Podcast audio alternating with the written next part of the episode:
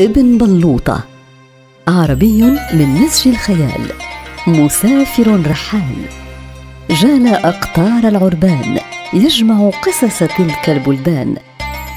يجلس في المقهى ويمضي وقته يروي للساهرين حوله قصة من أقاصيصه. فمن عرف من السامعين المعاني المخبأة بين سطورها نال منه هدية قيمة. السلام عليكم. وعليكم السلام. لما أنت كئيب يا سلمان؟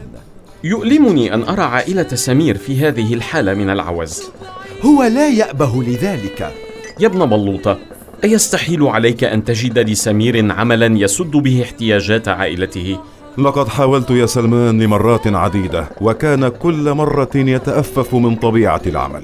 ولا يحمل نفسه المبادرة للذهاب إلى مقابلة رب العمل ليعمل. مسكينة أمينة زوجته تعمل ليلا نهارا لتؤمن لقمة العيش للصغار. هي أبية لا تأبه لنوع العمل تعمل في تنظيف البيوت لئلا ينقصهم شيء. ينقصهم الكثير. لكنهم لن يموتوا جوعا. وصل رجل يوما إلى إمام مسجد يعلمه بوفاة أحد أفراد القرية. وكان شابا فسأله الإمام مستعجبا عن السبب فقال لقد مات جوعا. فسأل الإمام لم لم يأتي إلي؟ فكنت قد رتبت له عملا وساعدته من مال الأوقاف إلى أن ركزت أموره. فأجاب الرجل كان ابيا لم يقبل أن يمد يده لأحد.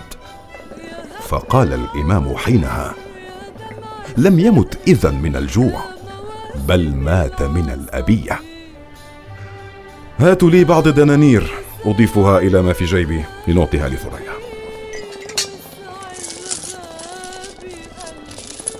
خذي هذه يا ثريا قدميها لأمينة علها تسند الضعف الذي هي فيه.